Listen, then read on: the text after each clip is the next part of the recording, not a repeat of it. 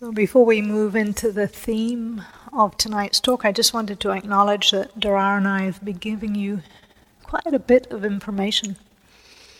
A lot of different practices, different methods, different techniques, approaches to meditation, and the various teachings that really underpin them and guide us into the heart of wisdom. So we hope that you aren't feeling too overwhelmed by this kind of all you can eat buffet. And just as with a buffet, the strategy might be to take what you need right now, what feels nourishing, digest it, and then perhaps when the time is right, you might come back and revisit some of the other things later. So we really have no expectation that you have to take in everything and understand it and master it in these few short days.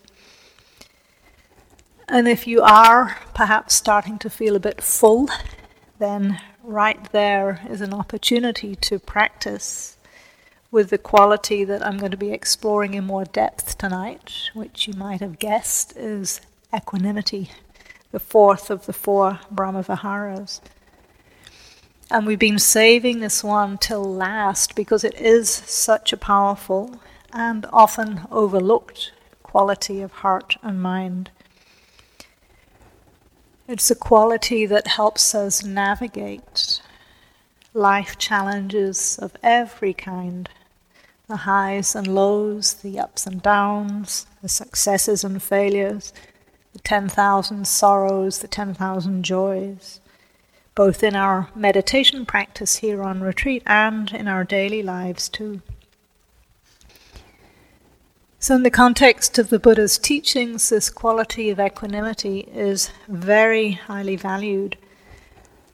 And in the context of mainstream society, it's almost completely undervalued. So much so that probably many of us, well, speak for myself, I'd never even heard the word equanimity until I started getting involved in the Dharma. So, just as a brief definition to get us started, as I mentioned back on opening night, this word equanimity basically means balance. The balance of the heart mind that's completely at ease. There's no wanting, there's no not wanting, no resisting anything. So it's the capacity to simply be with what is, with acceptance and peace. And sometimes when I give these talks, people tell me, well, that sounds great, but you don't know what's going on in my life right now. Deep acceptance and peace are about as far away as the moon. So, just to say that uh, the Buddha was very clear that equanimity is a quality we can cultivate. So, pretty much every practice that we've been doing here in various ways supports this development of balance and ease. And we can see this in the way that equanimity is included in so many of the numbered lists of the Buddha's teachings. And pretty much in every list that it appears in, it appears as the last quality. So we've seen that in the arrangement of the four Brahmaviharas. Where in the Theravada tradition, generally equanimity is seen as the pinnacle, it's the balance between compassion, karuna, and appreciative joy, mudita. Because when we can open fully to the full spectrum of life, with some degree of acceptance and ease, then that's the flowering of equanimity. Then, in terms of yet another numbered list, some of you are familiar from the uh, Satipatthana Sutta, the four establishments of mindfulness. We have within that the seven factors of awakening. And these are very skillful mental qualities, mental states that arise when we've managed to free the mind from the hindrances.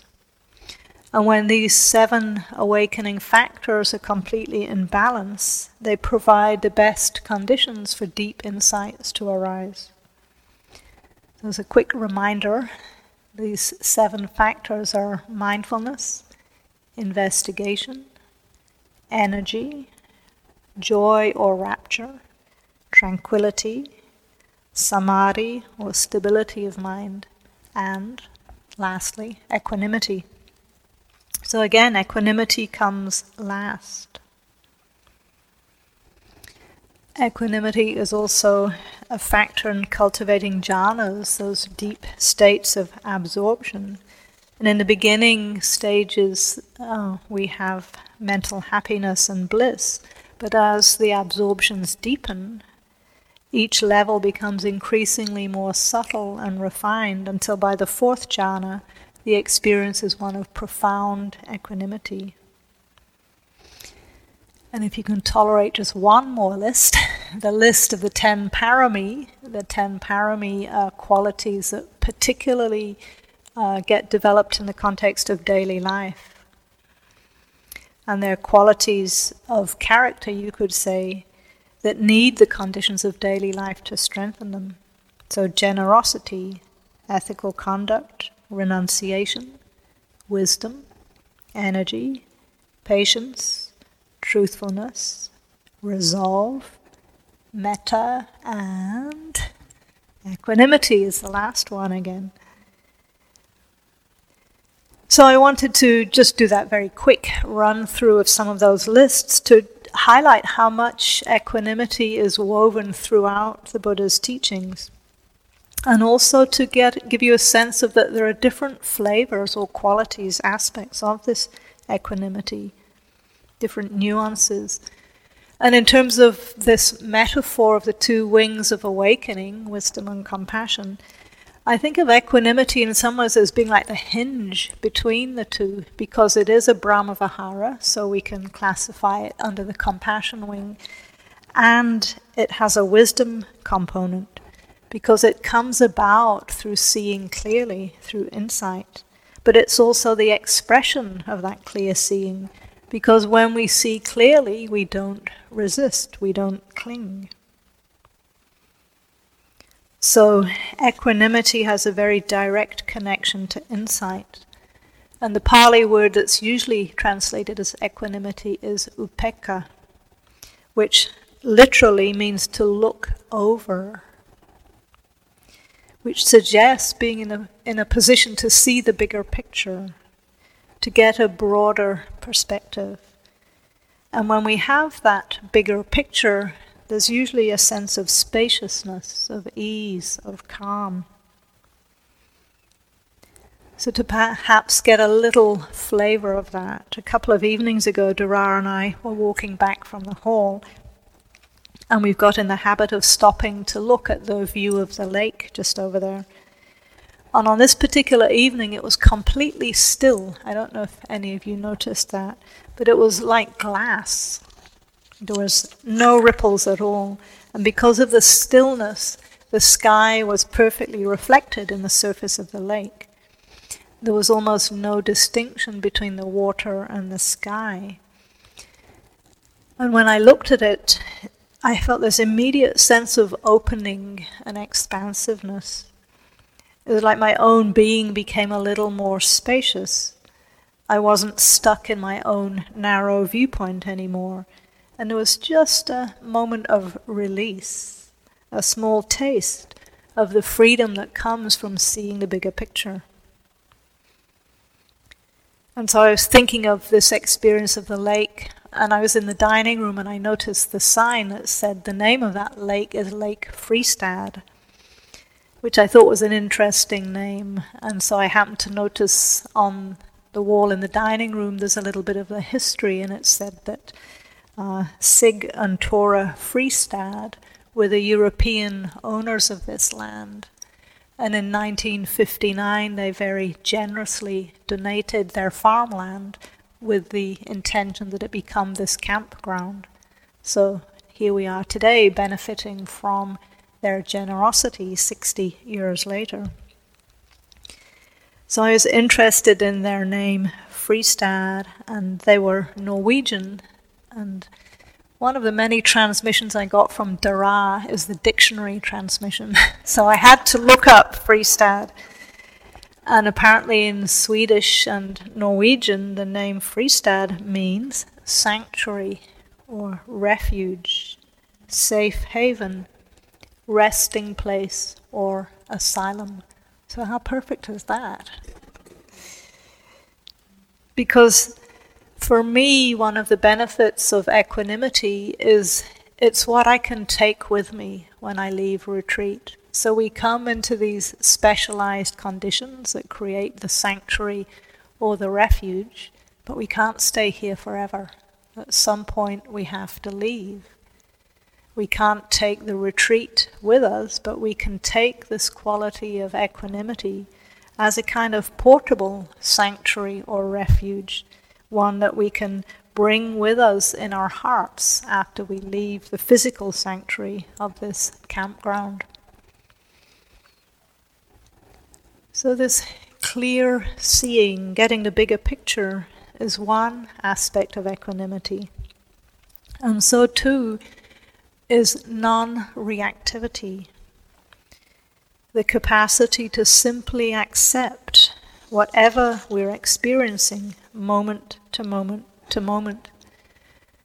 But this non reactivity is not about trying to become some kind of inert lump of stone. And I think sometimes the idea of equanimity is misunderstood or even misused in the service of a kind of spiritual bypassing, where we try to numb ourselves out or avoid uncomfortable emotions or justify our passivity in the face of harmful actions. Whether those actions are coming from individuals or collectively on a societal level.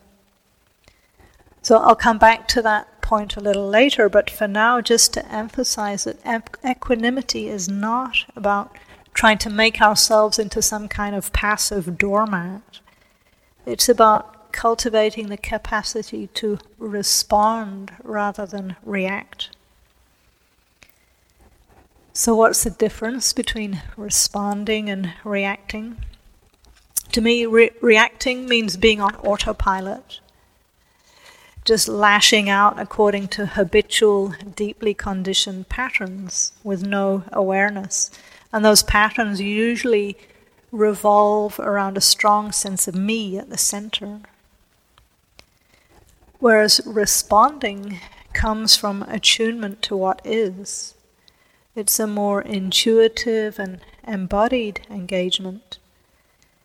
There's less self centeredness to it, so there's usually more capacity to take in the perspective of other people alongside our own. So there's a broader and more spacious quality to it. And even though we might intellectually understand the value of equanimity, for many of us it's a challenging quality to, ev- to embody more deeply. And this is partly because, as I said earlier, it's not something that's generally valued by mainstream society. So, for example, if you get to the airport early and you find out that your flight has been delayed by six hours and you're now going to arrive at your destination at 1.30 in the morning, the usual response would not be to go up to the airline service desk and thank them for giving you the opportunity to practice equanimity. Usually, it's an opportunity to get lost in reactivity. Because in mainstream society, drama is generally much more valued than equanimity.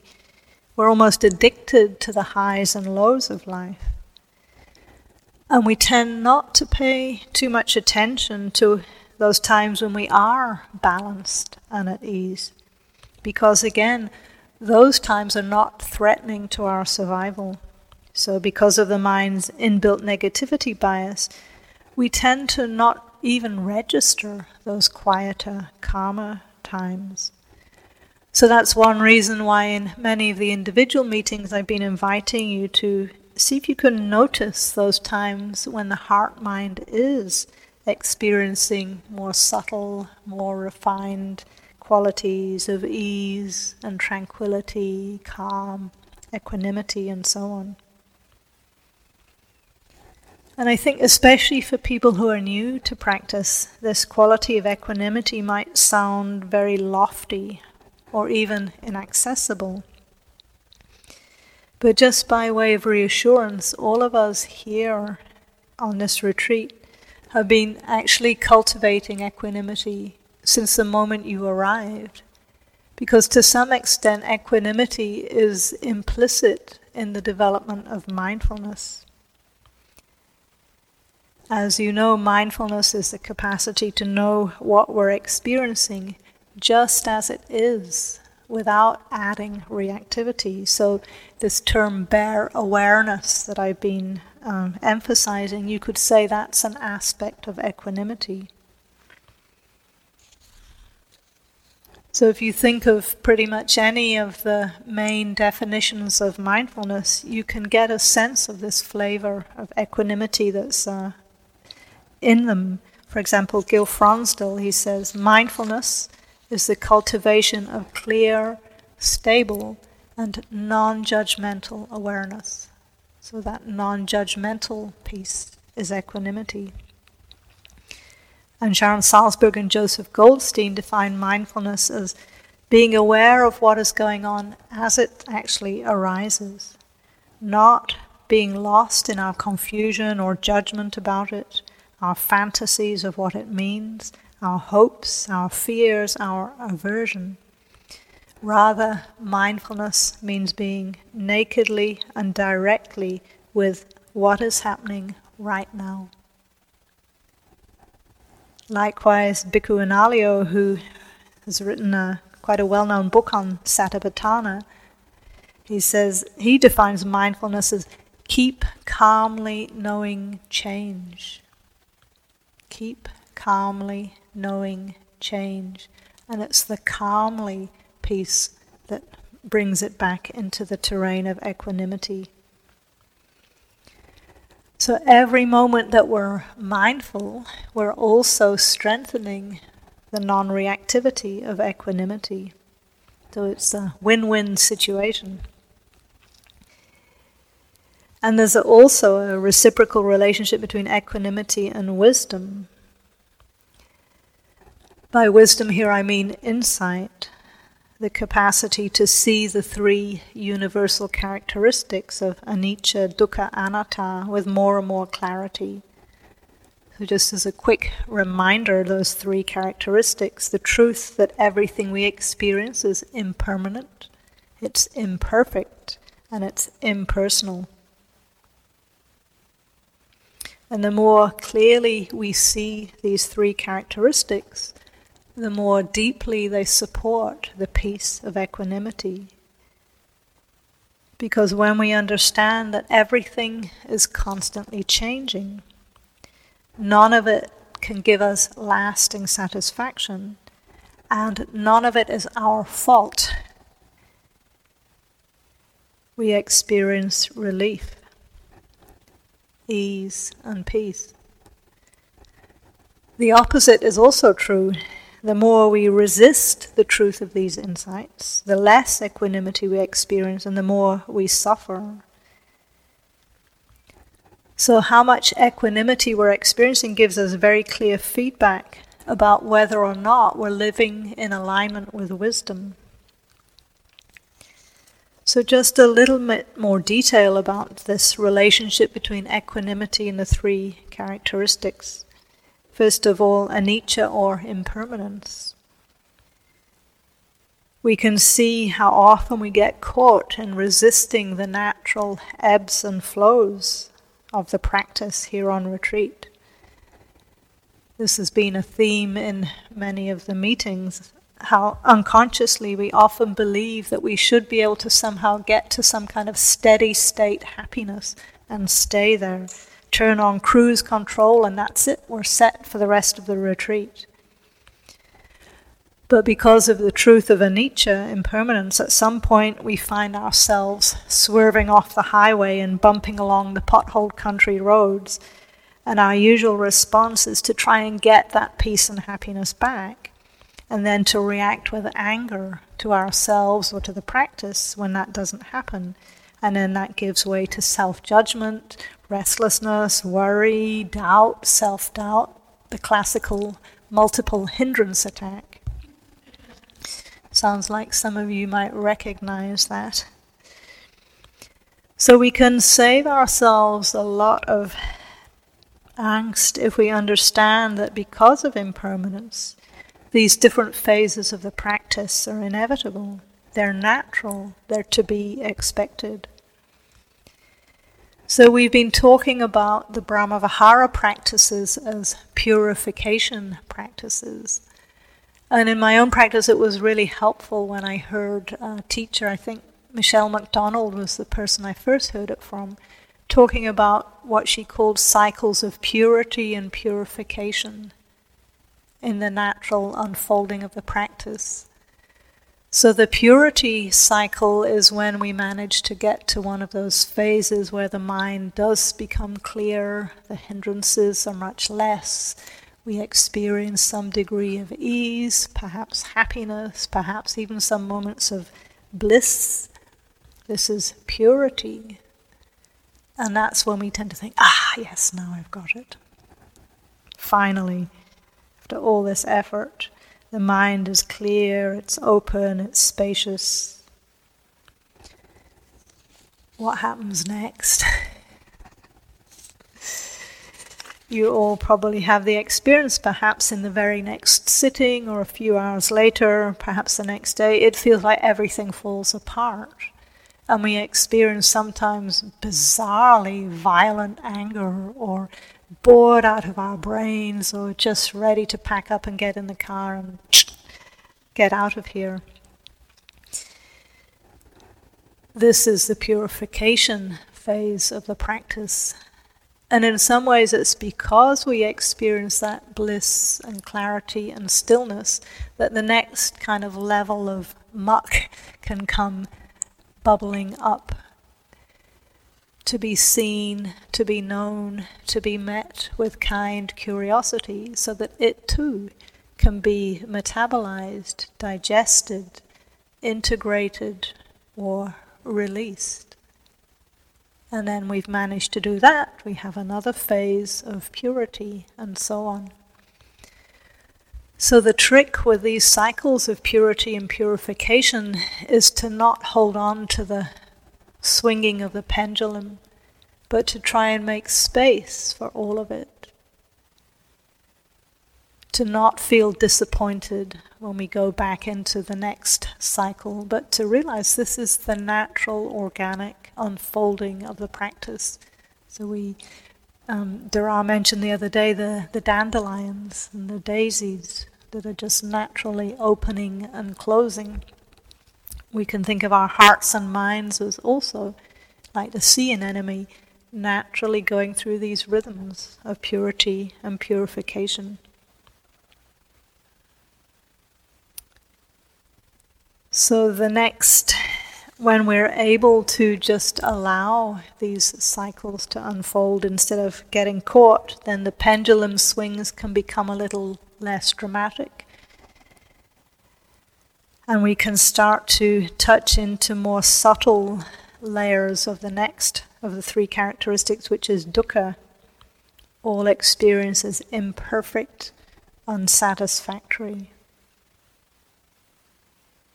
And this understanding challenges our very primal desire to try to only experience the pleasant and never experience the unpleasant. And our usual habit when we do meet unpleasant is usually to tighten, to contract, to resist, to pull away, to withdraw, and so on. So when we did the exploration the other day of Vedana or feeling tone, and I invited you just to notice unpleasant feeling tone and to name it with bare awareness. I'm guessing many of you had that experience in the body. Is that true? Of just, uh, it's uh, the subtle or not so subtle tightening, contracting, bracing against. Was that true for people? Yeah. So, one of the strategies, if we happen to get caught, particularly in painful, emotional responses is to try to make more space. So, for example, we're just simply doing our practice, and then some unexpected, painful emotional memory or reaction comes up. We feel that tightening, tensing, resisting. Right there, see if that, that can be a sort of a mindfulness bell to rather than clamp down more, see if you can make more space. So I shared with some of you this mantra that I call ABC, which stands for A, bigger container. It's something I borrowed from the Zen teacher Charlotte Joko Beck. And the way I've worked with it in my own practice is to try to, as I say, create more space around the contracting. Metaphorically, it's a little bit like if you have a wild horse and you put it in a small corral. It reacts, resists, bucks, and kicks, and it's very intense. But if you let that wild horse out into a bigger pasture, it's the same energy, but because there's more space around it, it doesn't do as much damage. So when I remember A, B, C, it's like, oh, okay, a bigger container. How do I make more space? I start with physically, as I'm doing now. I might just sit up a little straighter and let the shoulders and the chest become a little more open and see if I can feel that sense of stability and connection with the earth, with the ground. I might try and take a deeper breath so that there's a little more space in the body. If the reactivity is still strong, then I might need to borrow the space of the room. So my bigger container might expand beyond the physical body, and I might open my eyes and take in this container, the bigger container of the space around me. Sometimes even that doesn't feel like enough. And I might need to go outside and connect to nature. So taking some time to be out in the wild in the and connect with the sky, with the vastness of the sky, or perhaps as we can do here, go and spend some time overlooking Fristad Lake and see if we can reconnect with the equanimity that that might offer us. And as I've been doing that a little bit, I've been rethinking my bird image for the image of equanimity. So, got rid of the turkey vultures. It's now the blue heron. So, the blue heron is my new symbol of equanimity because the other day when I was coming back from my walk, there was one standing in the grass at the edge of the campsite and it had its head under its wings. So at first I didn't recognize it. It was this, this kind of blob on a stalk. And then I realized, oh, that's a heron. And because its head was under its wing, I could get up quite close to it before it sensed my presence. And then when it did, it didn't, like many birds do, kind of squawk and flap and flit off. It just sort of looked at me and then went kaflup, kaflup, and flapped just enough to get out of reach and then settle back down again. And it did it quite slowly and non reactively. It was just, okay, I see you, time to move on, and then it went. So the blue heron is my new equanimity symbol.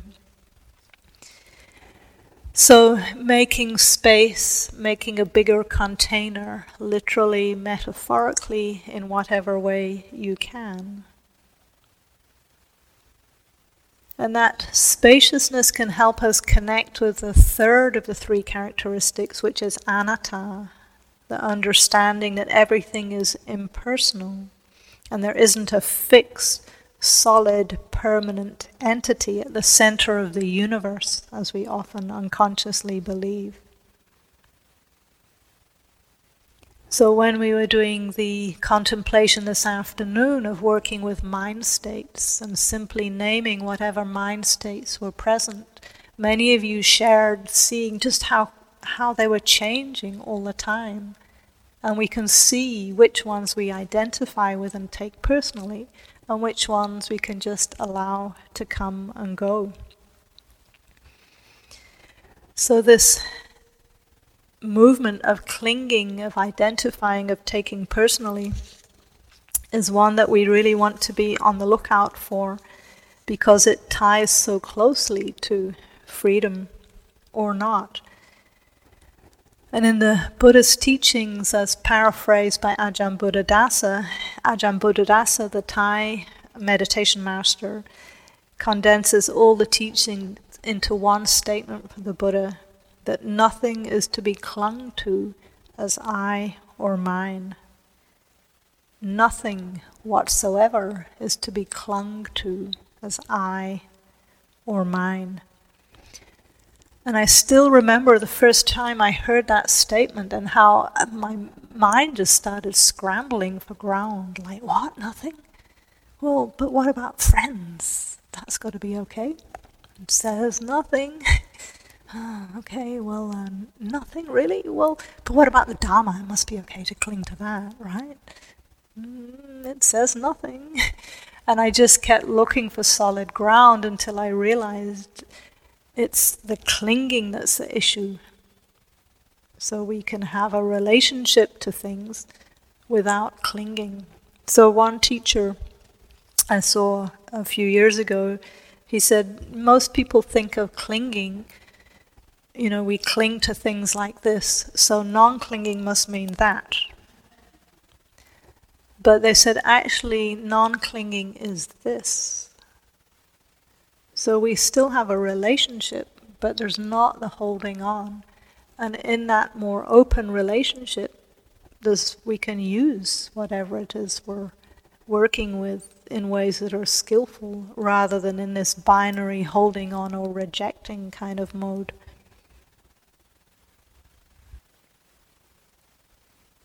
So, just to take in a little more detail the process that we were starting to explore this afternoon when I was talking about the analogy of the wheel and the body and the breath being at the center, the proliferation being on the outside, and we were starting to fill in the wheel and that process, that mechanism that takes us into proliferation if there is no mindfulness, no sati. So, in the Buddha's teachings, we find these different chain reactions are named and identified. And one of them, the chain of cognition, starts with simply noticing contact at the sense doors, which we've been working with, and then the automatic feeling tone or vedana that comes with each sense contact, which again we've been exploring. And then from there, we move into perception, the capacity of the mind to recognize, to name, to know what things are a bell, a striker, the color blue, Dara, and so on. So, this perception, if there's no mindfulness, leads to mental formations to fabricating, to constructing, to creating narratives, to excessive thinking, and then to the proliferation of afflictive mind states or papancha. So the John Peacock, the British academic and meditation teacher, he defines papancha as he says it has in Pali connotations of spreading out. It's the mind that runs amok and becomes obsessional. And this papancha usually revolves around a strong sense of I, of me, of mine. It creates narratives about the past and the future. And it almost takes on a life of its own. It keeps us spinning round and round and round, going over the same issues over and over again. And it's dukkha,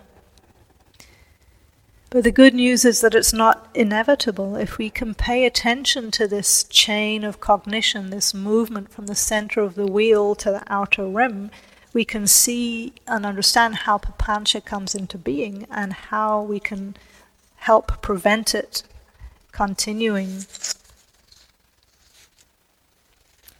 So, as I said, the first stage is the contact with the sense doors, then the recognition of pleasant, unpleasant, neutral, and then alongside the that comes the perception, and it's at the stage of perception that the sense of I starts to come in. Or as John Peacock says, we start the whole chain becomes infected by the I virus.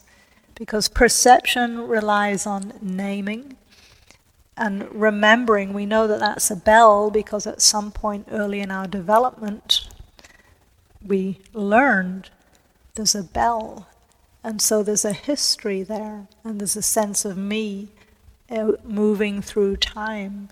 So I starts to come into this. And then with sankharas, with formations, we complexify, we construct, we fabricate, we concoct. Oh, that's a bell, it's a particular type of bell. I remember seeing those I have a Tibetan bell. I'd love to go to Tibet one day. People have circumambulated Mount Kailash. That would be a great trip. I wonder if I could do that for my 60th birthday. Oh, I might be too old by that point. Constructing, concocting, fabricating. So, this is what happens, this cognitive chain, when there's no mindfulness. And we can lay it out as a nice, tidy model with one strand. But in actual practice, it's a multiple feedback loop. I'm sure you've all experienced this. It's not one nice, tidy, linear strand. It just keeps reinforcing until we end up with a giant knot of often very contracted, solid, fixed views and opinions, which we then take to be reality so we solidify and identify and harden and fix ourselves in these limited positions.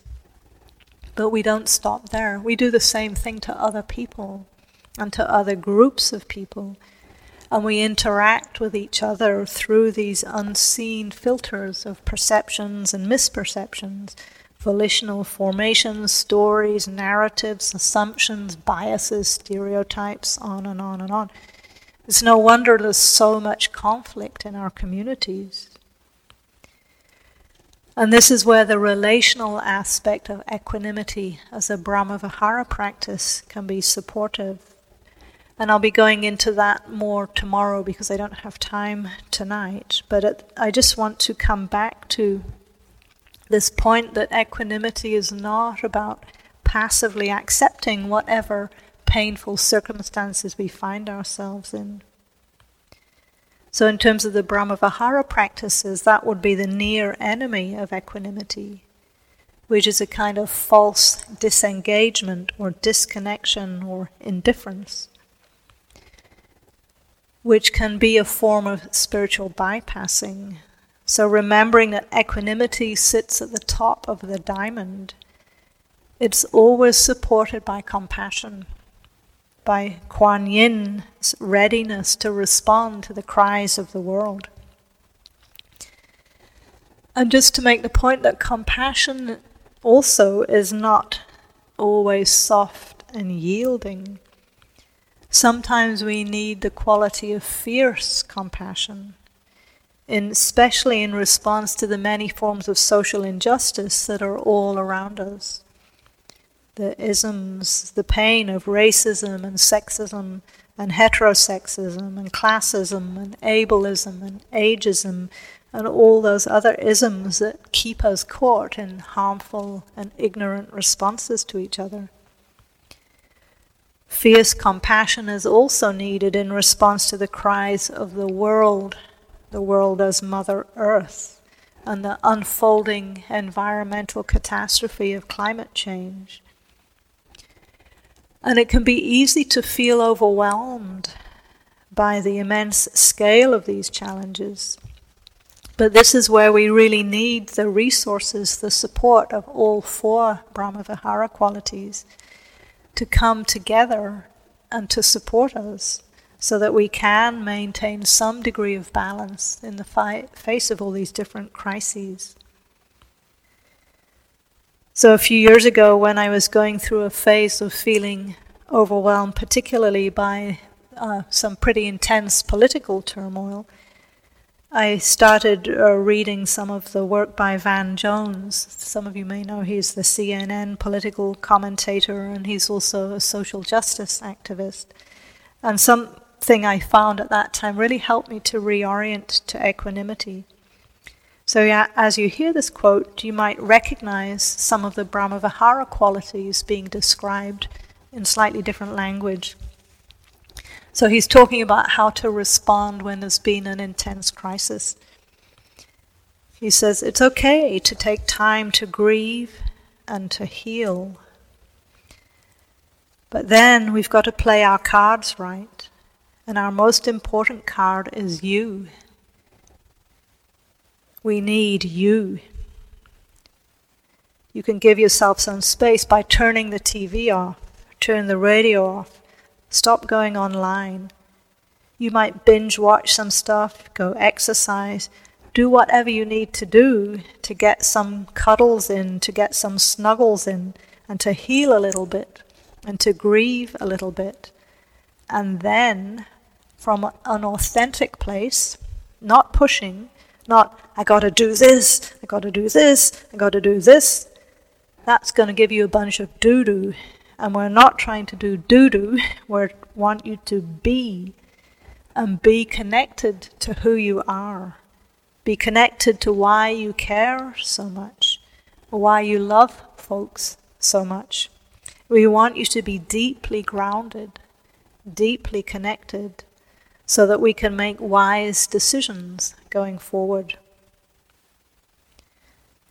So, to me, those last sentences are another way of talking about equanimity.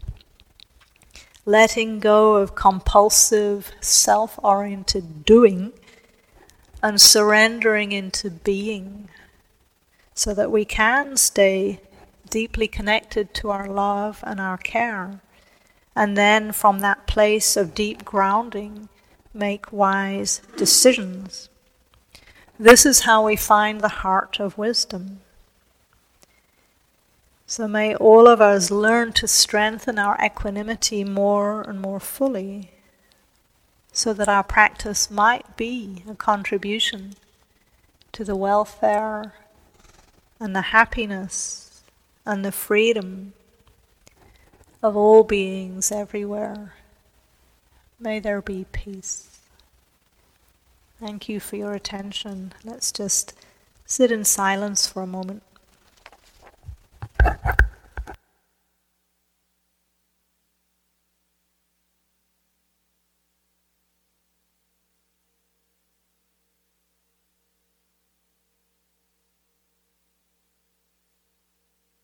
For walking, and Dara will be back at 8.15 for a silent sitting and maybe a bedtime poem. Don't count on it, but let's see. With equanimity, we'll see what unfolds.